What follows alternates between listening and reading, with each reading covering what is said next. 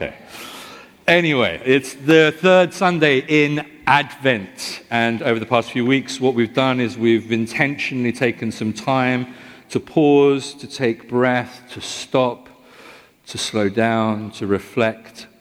There's something that we are wanting to capture of the rhythm of the preparatory season of Advent that we find ourselves in.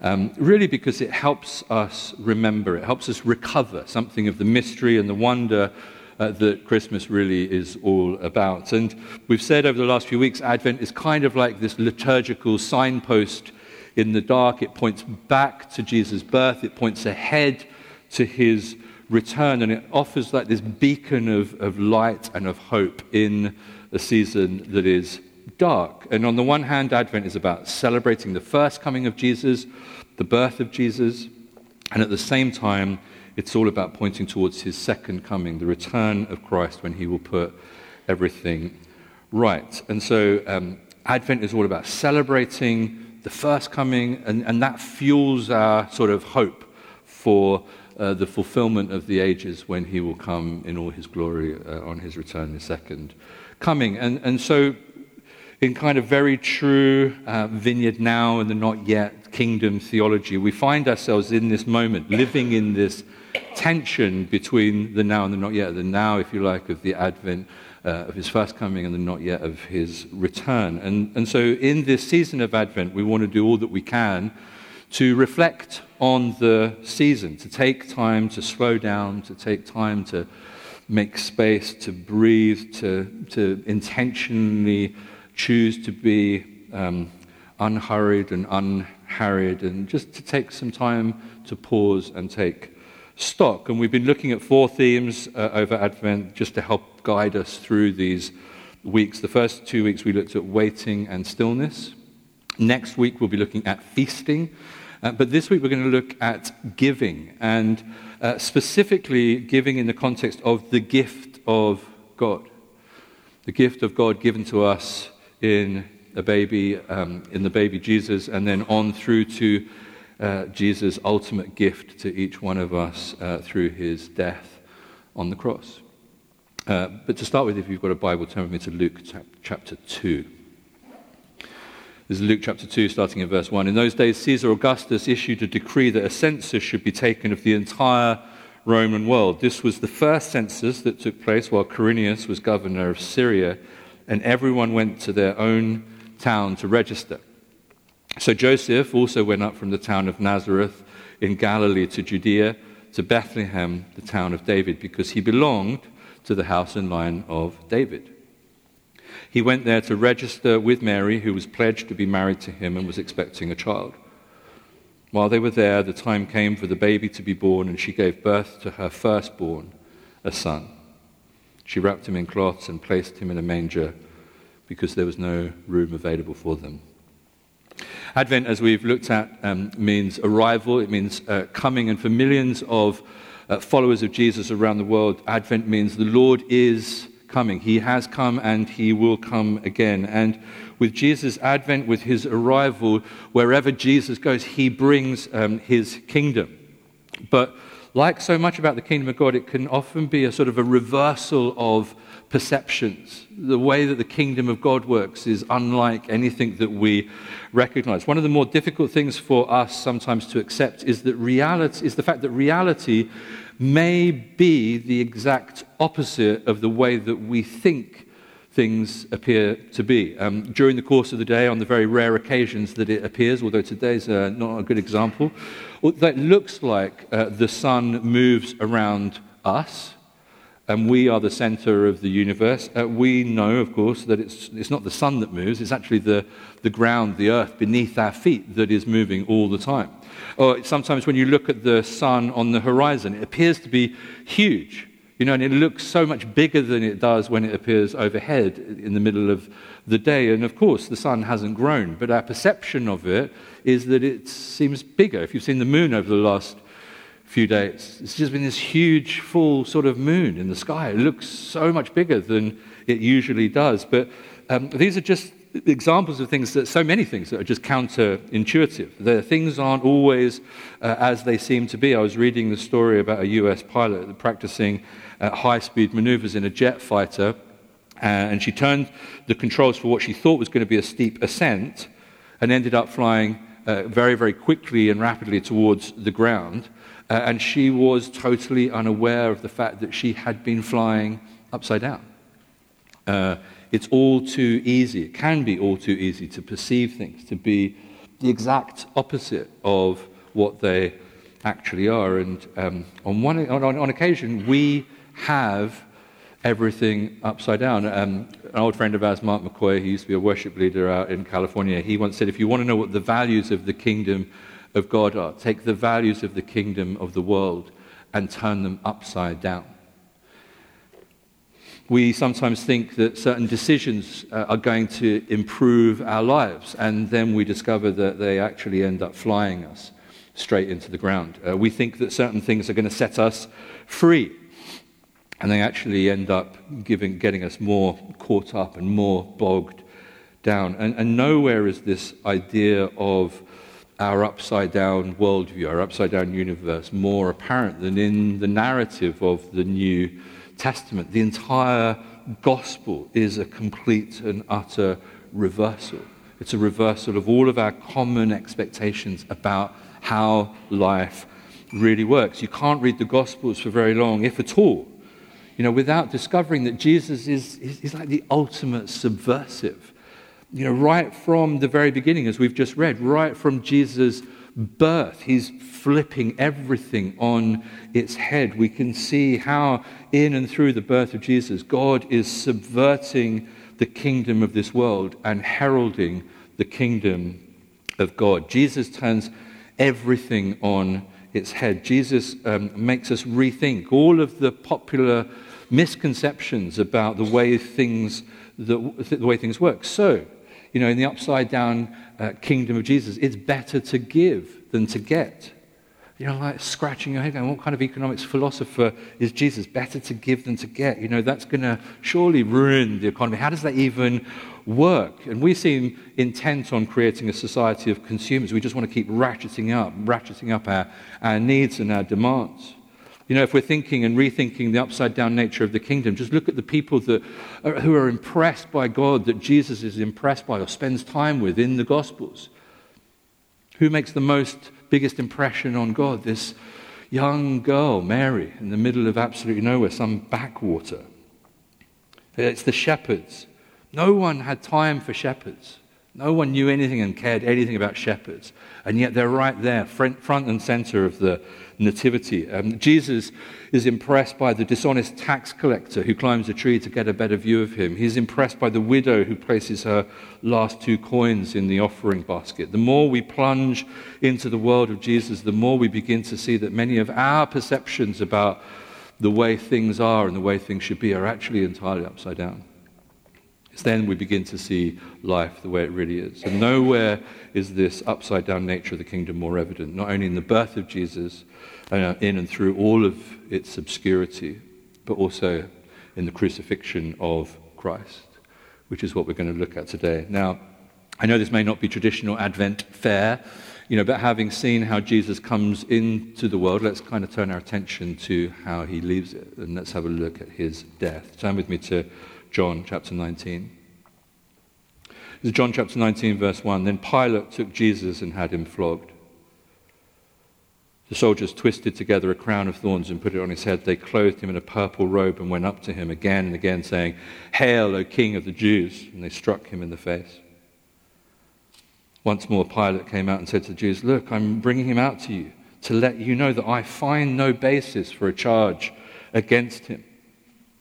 When Jesus came out wearing the crown of thorns and the purple robe, Pilate said to them, Here is the man. As soon as the chief priests and their officials saw him, they shouted, Crucify him, crucify. But Pilate answered, You take him and crucify him. As for me, I find no basis for a charge against him. The Jews insisted, We have a law, and according to that law, he must die because he claims to be the Son of God.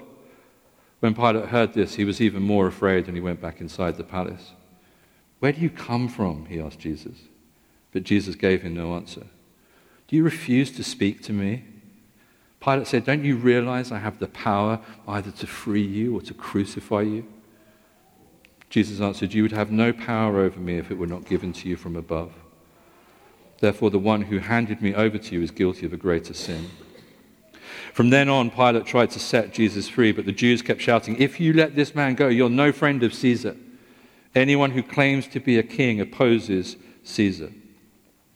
When Pilate heard this, he brought Jesus out and sat down on the judge's seats at the palace known as the stone pavement, which in Aramaic is Gabbatha.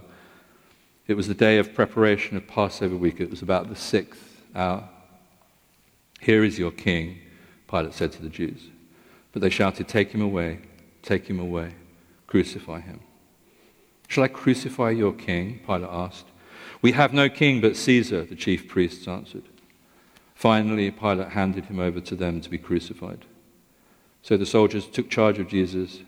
Carrying his own cross, he went out to the place of the skull which in Aramaic is called Golgotha. Here they crucified him, and with him two others, one on each side, and Jesus in the middle. Pilate had a notice prepared and fastened to the cross. It read, Jesus of Nazareth, the King of the Jews. Many of the Jews read this sign, for the place where Jesus was crucified was near the city, and the sign was written in Aramaic, Latin, and Greek. You'll be familiar through being at carol services uh, over this season. Way back in the Old Testament, in the book of Isaiah, it had been prophesied that a king would come. Jesus would come as king, as the Messiah. And in Isaiah it says, For unto us a child is born, to us a son is given, and the government will be upon his shoulders. And he will be called Wonderful Counselor, Mighty God, Everlasting Father, Prince of Peace. Of the increase of his government and peace, there will be no end. He will reign on David's throne and over his kingdom, establishing it and upholding it with justice and righteousness from that time on and forever. Of the increase of his government and peace, there will be no end. And this tiny baby that we see arriving in, in Luke's version, Luke 2, and born in this stable in the middle of nowhere is going to rule and govern in peace forever. We kind of scratch our heads and go, wow, is that possible? This man that we see here in John 19, beaten and flogged and mocked and made ready for execution, how is the kingdom, how is government going to come to him? How can you uphold justice and righteousness forever from a grave? The upside down nature of the kingdom. Um, there's a reversal of expectations in the kingdom as we begin, uh, we begin to see this reversal of expectation, expectations coming through the kingdom of God. You know, where do we see the upside down kingdom of Jesus? You know, it's where our original perception of things are absolutely opposite, the absolute opposite to the way things really are. We see it in the beating and the mocking. You know, the, what you could call the so called mock coronation of Jesus here in John 19, verses 1 to 3. There's so much of the kingdom of God here. You know, it's hard to in, imagine, it's hard to comprehend the, the ridicule that Jesus endures. And yet, when we look below, below the surface of this beating and the cursing that he's having to endure, there's this incredible, there's this great reversal taking place. We see just through all of this the upside down kingdom of God breaking through. You see, the one who is being cursed, Jesus, is himself destroying the curse that rests on all of creation. You know, what's the crown of thorns all about? All the gospel writers refer to it. John uh, 19, verse 2 says, The soldiers twisted together a crown of thorns and put it on his head. You know, what's that all about? What's going on here? Know, I reckon the soldiers, in their mocking, they did more than they knew. They were putting the very symbol of creation's curse on the head of Jesus.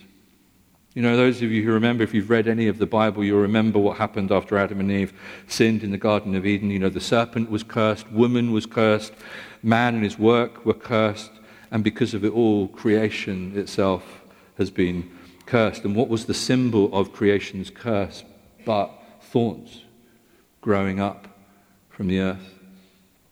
You know, the way salvation uh, worked in the Old Testament was the way, of, the way that things were put right um, was that a priest would place his hands on the head of an animal, and by putting his hands on the head of this animal, he's um, symbolically transferring the guilt uh, from a person who'd messed up and onto that animal, and then the animal was then killed. And I know all of that seems like pretty brutal to us in our minds today, and I'm not here to get into the rights and wrongs of animal sacrifice. You know, after all, what did the poor sheep do wrong? But yet, here is Jesus, fully man, fully divine, the sacrificial lamb of God. And what's placed on his head?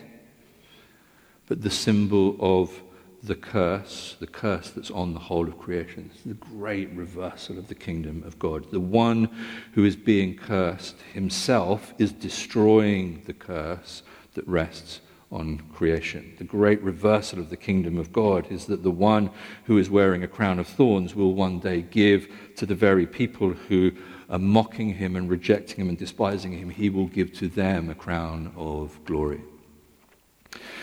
And then we see this other reversal, and that's the reversal in the nature of true, true humanity. Have a look at uh, John 19, 4 to 6. Once more, Pilate came out and said to the Jews, Look, I'm bringing him out to you to let you know that I find no basis for a charge against him.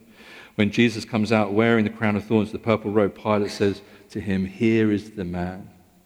Now, the King James Version has it, Behold the man, behold the man. And perhaps, I don't know, Pilate intended to mock Jesus. You know, here's your accused or perhaps it was designed as mockery towards the Jewish leaders. You know, here's the man that you're so afraid of. Look at him. Look, he's beaten, he's defeated, he's bleeding. But Pilate, like so many others of what's going on at the moment, they're speaking much more than they know. Pilate says, Behold the man. And even though he may have intended some sort of mockery, he's actually speaking the truth because Jesus is very much man the way that God intended for mankind to be.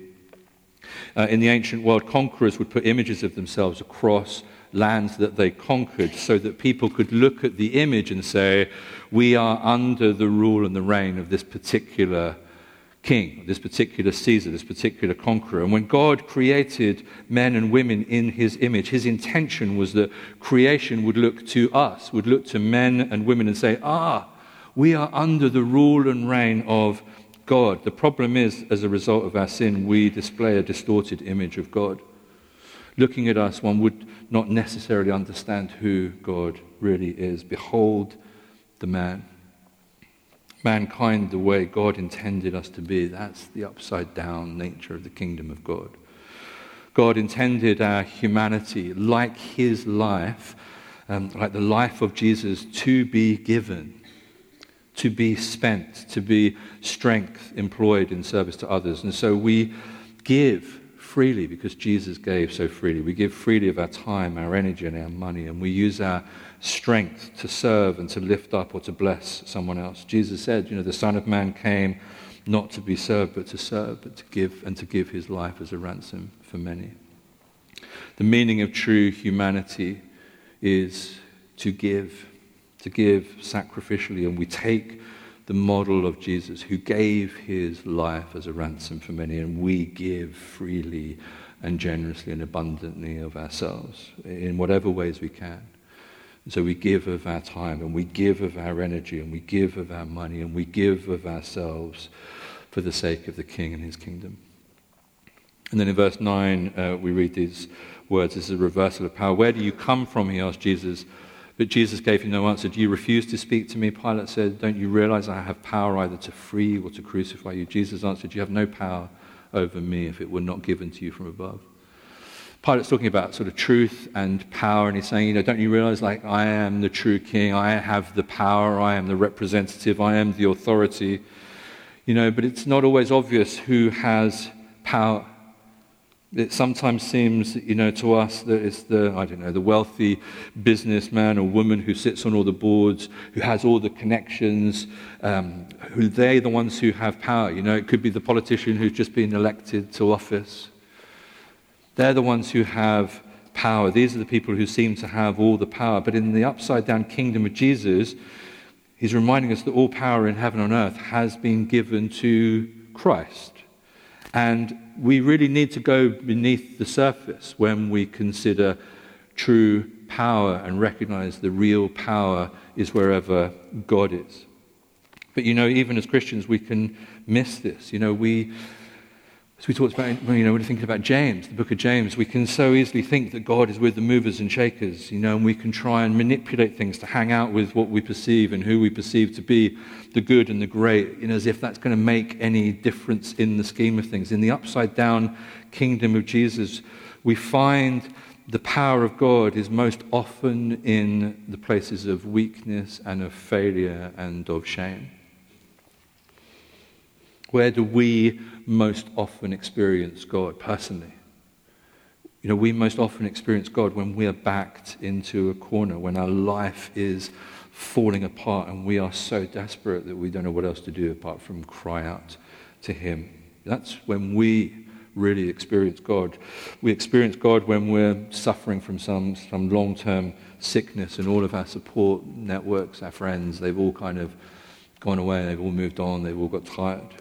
We've got no other place to turn apart from to God, and we cry out to Him. We, we experience God in places of real shame and real failure. You know, when we've totally stuffed up and we've blown ourselves up, that's where we experience the power of God.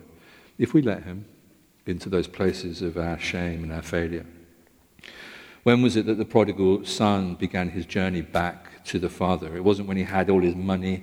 Uh, it wasn't when he was partying. It wasn't when he had all the women that he wanted. The prodigal son began his journey back to the Father when he was in a pigsty and he'd lost everything. In the upside down kingdom of Jesus, the, the power of God is much less obvious to us when we are on top of the world and all our ducks are in a row and everything is going right. But the power of God is very visible to us when we are in the pit of despair, and, and we're lower, we're more desperate, we're more broken than the cross. You know, in the upside down kingdom of Jesus, it's not always obvious what was going on on the cross. Have a look at verse 17. Carrying his own cross, he went out to the place of the skull, which in Aramaic is Golgotha. In Latin, it's called Calvary. There's Jesus bearing the, the wood of the cross, just kind of like Isaac did in the Old Testament, carrying the wood uh, for him to be sacrificed on in Genesis 22. Um, here they crucified him with two others, one on each side, and Jesus in the middle. Pilate has this notice prepared and fastened on the cross. It reads, Jesus of Nazareth, the King of the Jews. Many of the Jews read the sign for the place where Jesus is crucified is near the city, and the sign is written in Aramaic and Latin and Greek. The chief priests of the Jews protested to Pilate, Do not write the king of the Jews, but that this man claimed to be the king of the Jews. Pilate answered, I have written what I have written. And we can look at the cross and just see it as this tragic ending, this tragic death of this innocent man. And yet, in the upside down kingdom of God, the tragedy isn't what's happening to Jesus, um, but what's happening to all the people around Jesus who are rejecting him as Messiah and Savior. That's the tragedy. Who's the tragic figure. Um, the reality is it's us if we choose to reject Christ. You know, wherever we slam the door in Christ's face, we become the tragedy. The tragic figure is that are actually the people rejecting Jesus, not Jesus himself. John refers to the cross not as a tragedy, tragedy, but as a lifting up of Christ. It's the means by which Jesus is glorified. And the Romans wrote the crime or that the condemned man was guilty of over their head so that everyone could look at someone being crucified and say, That's something that could get me crucified. Note to self, don't do that. And so they'd write over somebody's head, you know, like robber or thief or murderer or political rebel or whatever it may be.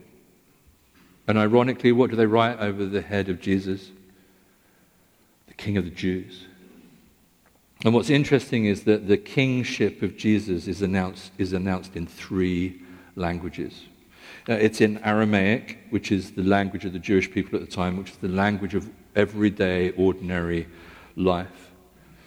In other words, Jesus is not just the king of religion, not just the king of church, the king of Bible study and prayer and fasting and baptism and all those things. Jesus is the king of your ordinary, everyday life.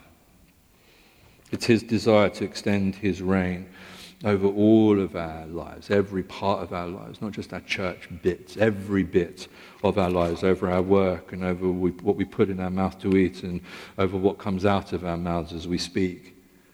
in our marriage, and if you're single, in our relationships, and, and on and on and on. It's every single part of our everyday lives. Jesus is the King of ordinary life. And the sign was also written in Greek.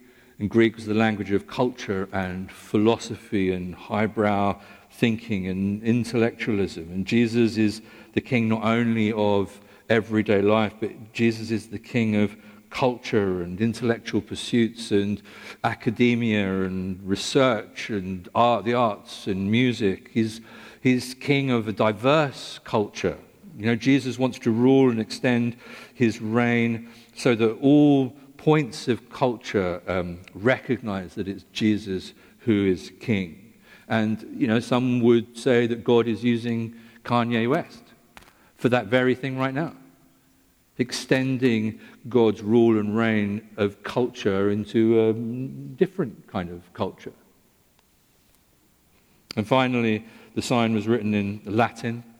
Uh, Latin was the language of governmental affairs, it was the language of Roman power, and, and Christ is king over all authority, king over all governments, which, depending on your political persuasion, uh, you may be very reassured to hear uh, after the events of this week. And that, that because Christ is king over all governments, over all authority, things will unfold according to his plan in good time. You know, it's not, this isn't about Johnson or about Corbyn. This isn't about Trump and impeachments. This isn't about the politicians and the, the lobbyists. They don't hold the real power. Jesus Christ is our King. Jesus Christ is King of the ordinary. He's King of knowledge. He's King of power. And um, the cross becomes a means of proclaiming Jesus' kingship over every realm of life. He's the king of religion. No um, religion is higher than the religion centered on Jesus. He's the king of philosophy. No philosophy, no, no intellectual organization is greater than King Jesus. He's the king of the world. He rules over every government. The cross isn't a humiliation, the cross is a means of glory. Um, but at this Advent, as we take time to stop and to pause, as we think about and celebrate his birth this Christmas, do we see this baby lying in a manger as king? That's kind of the question. Let me ask you that. You see this baby born in a stable, and then you see him 30 odd years later hanging on a cross. Do you say to yourself, this, this baby, this man hanging on a cross, yeah, he's, he's the king, and he's my king. Because it's in the upside down universe of God, the kingdom of God, it's, it's only the eyes of faith that can say, yeah, he's my king. Jesus is my king. And not only my king, that's, that's my king over every aspect of my life. He's, he's king over my time and my energy and my money and my everything. He rules, he reigns supreme. And as he has given his all for me, what else can I do but give my all for him? Do you realize that the cross is actually your means, our means um, for our glory? You know, none of us will become the best versions of ourselves through um, self assertion, through grabbing, through demanding, by manipulating, cajoling, or whatever. Each one of us, we become the very best versions of ourselves that we can be, the very best version of ourselves created and designed by God by taking on the life of Jesus and giving ourselves in self sacrifice, laying everything down, putting it all down laying everything that we are, everything that we have at the foot of the cross, giving our time, giving our energy, giving our money, spending ourselves, wasting ourselves in pursuit of the King and his kingdom. The upside down nature of the kingdom of God is, um, is one of self denial, something this culture just loves to bits. And it's, um, it's all about allowing our self will and our selfishness to evaporate and disappear. Because the cross isn't a place of tragedy, the, the, the cross is a place of glory. When we go to the cross and find Jesus, and when we go to the cross and we decide that it's time, time for God's will to be done in our lives and not ours, you know, that's not a tragedy, that's a glory. That's where the upside down kingdom of Jesus really starts to get interesting. That's the place where we really start living as God intended. Why don't you stand? We'll have the, our amazing band back.